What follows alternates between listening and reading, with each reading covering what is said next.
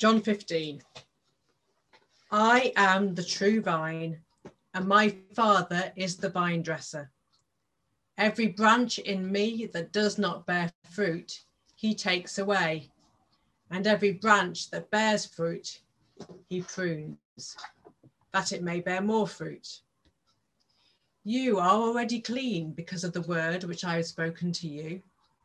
Abide in me, and I in you. As the branch cannot bear fruit of itself unless it abides in the vine, neither can you unless you abide in me. I am the vine, you are the branches. He who abides in me and I in him bears much fruit, for without me you can do nothing. If anyone does not abide in me, he is cast out as a branch and is withered and they gather them and throw them into the fire, and they are burned. If you abide in me, and my words abide in you, you will ask what you desire, and it shall be done for you.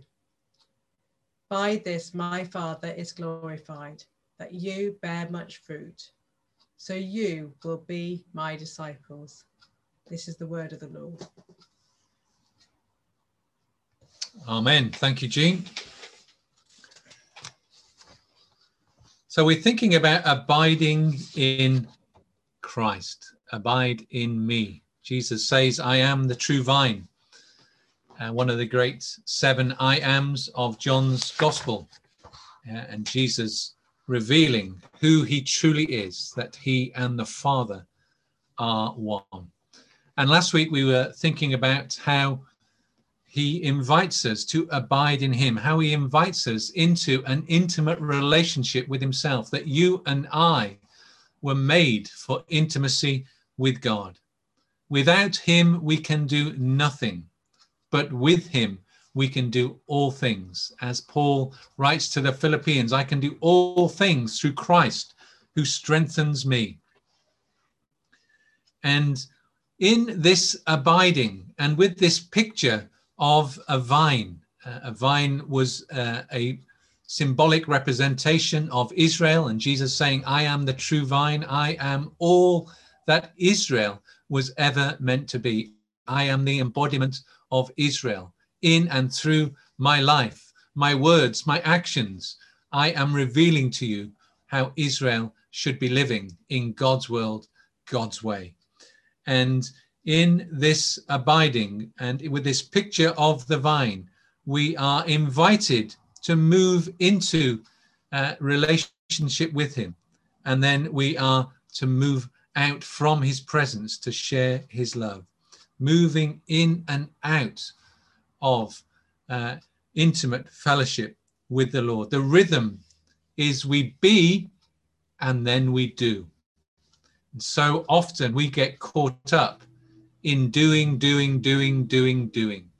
And I think the enemy of our souls uh, tries to sow those lies into our lives that we can impress God through what we do for Him, that we can gain His love, we can get His attention, we can gain His favor through the things we do for Him. It couldn't be further from the truth. He loves us, He loves us, He loves us. He's maxed out on His love for us. 24 7, 365 for all eternity. He loves me, He loves me, He loves me. There's nothing I can do that will make Him love me anymore. There's plenty I can do that will bring pain and disappointment uh, to His heart, but there's nothing I can do also that will make Him love me any less. My doing, my performance, my activity does not make him love me any more or any less. I do out of relationship because I want to bring pleasure to his great heart. Everything needs to flow out of relationship and not be a means of moving into relationship. Jesus is the source of our life. He is the sap that flows from the root through the stem of that true vine to us who are the branches and we are to sojourn, we are to stay to remain, to abide in him. And within this image of Jesus as the true vine and the Father as the vine dresser, we see a repeated cycle of pruning and fruitfulness. The vine dresser, the gardener, the Father prunes the branches so that they produce greater quality fruit. The Lord is looking for fruit in our lives. You and I are designed to live fruitfully for God, to bring honor and glory to his great name. And we're going to see that comes through a rhythm of rest and work, being, then doing, rather than doing and then being. So if you think about it, it's like the flow of a pendulum swinging between rest and work, abiding and fruitfulness, pruning and growing. I rest, I remain in his presence, I be with him. I allow him to cut back the things in my life that uh, he needs to bring more fruitfulness in. I rest in him. I remain with him. That is what it is. We are invited into that covenant relationship and we have ever um, open access to his presence because of Jesus' great sacrifice. And then working is bearing fruit. And we'll think about fruitfulness next week. Bearing is doing, bearing is growing, and bearing is being about the Father's business, which is bringing the kingdom into this world in greater measure. We abide in Christ, we abide in his words, uh, prophetic words, personal words, the words of scripture, and we abide in his love. And all of those are designed to produce and stimulate fruitfulness in our lives. That the great command to love God and to love one another, and the great commission to make disciples of all the nations is part of the fruit that comes in our lives. His purpose is that we are missionary disciples. He calls us to himself to make himself known in the world. You know, there are rhythms in every part of life. Rhythms play a massive part in nature, in creation. Think day follows night, follows day, follows night. The seasons winter, spring, summer, autumn. The weather, sunshine always follows rain. There may be a few clouds in between, but the sunshine always follows the rain. And if you just think about it, there are so many rhythms within the natural world, the great and glorious creation that God has made. We see rhythms within our own bodies, the way our bodies regulate our temperature, the way uh, on an automatic basis, so many of the uh, functions and operations of this amazing system that is our bodies all work with rhythms and patterns and routines. And you and I all live our lives in rhythms and routines.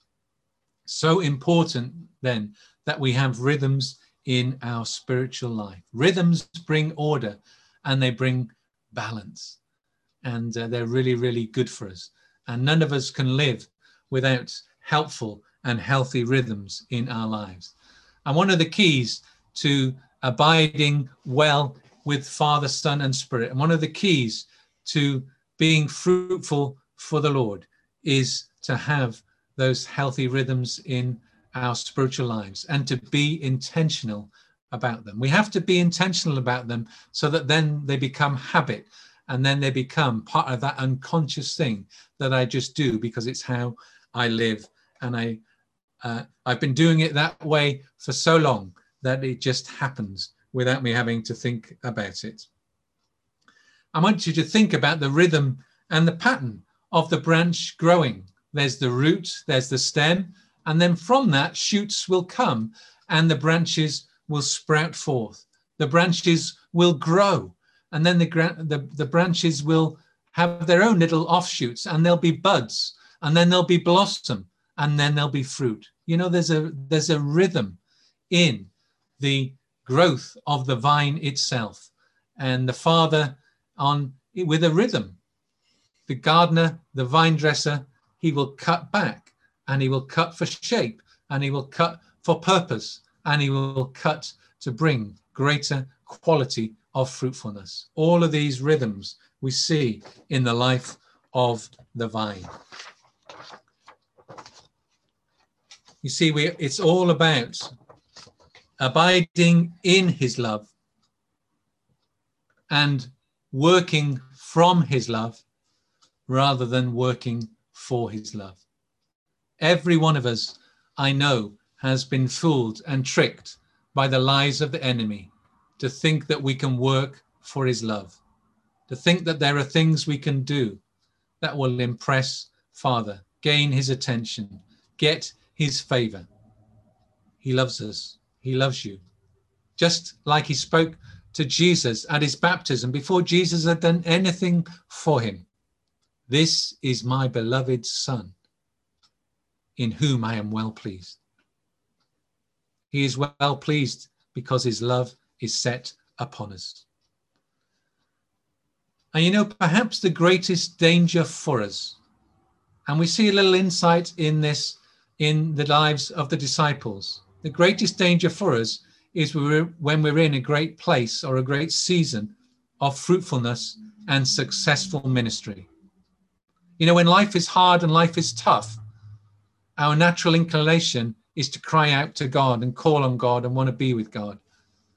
But when life is on easy street and when life is good and all is going well, you know, we can think we can so easily think that we can make it on our own. We can get caught up in our own fruitfulness. We can get caught up in our own success. It's a dangerous place for us to be, which is why it's so important we've got that habit, that unconscious habit of keep coming back close to the source, back into the presence of Jesus.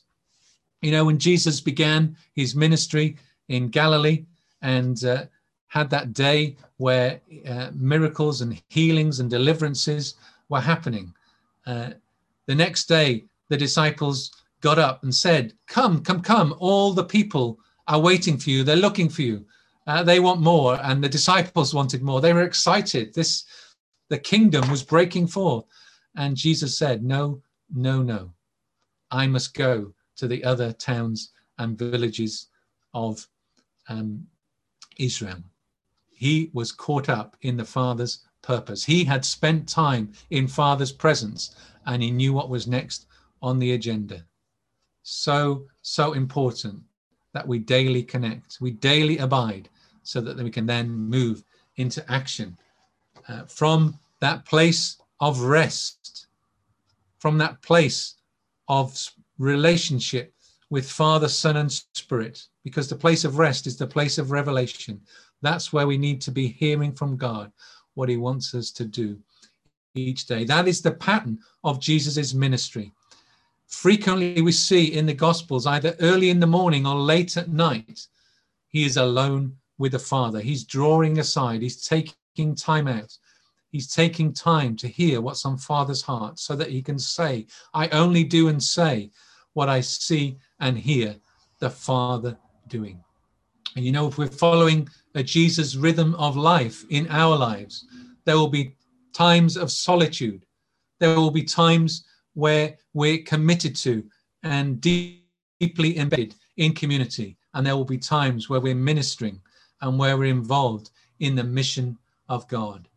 We come into his presence uh, and so that we can carry his presence out into towns, villages, and cities. We can share the love of God with people. We can bring the kingdom, the justice, joy, peace, salvation, healing, and deliverance of the kingdom of God to flow in and through our lives through the power of the Holy Spirit. And it is only in uh, community that we can share that life and mission together. This is the pattern of Jesus's life. Daily, he spent time in devotion with the Lord building his relationship with God. Weekly, he had a habit of going to the synagogue every Sabbath. He took time out on the Sabbath. He gave that day to God. Regularly, he went on retreat. He drew aside so that he could be refreshed in Father's presence. And on occasion, he totally took time out. Remember that time he takes the disciples way up to Caesarea Philippi, up in the north of the country, near Gentile territory. And it's there, as they taken time out from their regular routine, that the great revelation is given to Peter, uh, stimulated by Jesus' question, Who do people say that I am? He says, You are the Christ, the Son of the living God. And Jesus says, Flesh and blood has not revealed this to you, but it's come through revelation from the Father. So you and I need to follow the pattern of Jesus individually and in community. There's times of daily devotion, there's times of Sabbath, times of retreat, and times when we just draw aside and take time out with God. We abide, you see, so that we can be. We abide so that we can do. We abide so that we can move in kingdom action and be fruitful for God. We need these healthy, Christ like rhythms in our lives. We are invited into communion to be sent out in and through the Great Commission, into his love to share his love. That swinging pendulum back and forth, and it operates in so many different levels in our lives. May we be those that uh, truly know what it is to rest with him so that we can work uh, purposely and fruitfully for him.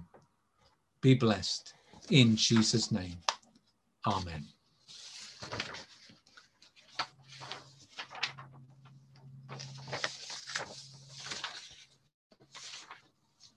We're going to now continue our worship through song.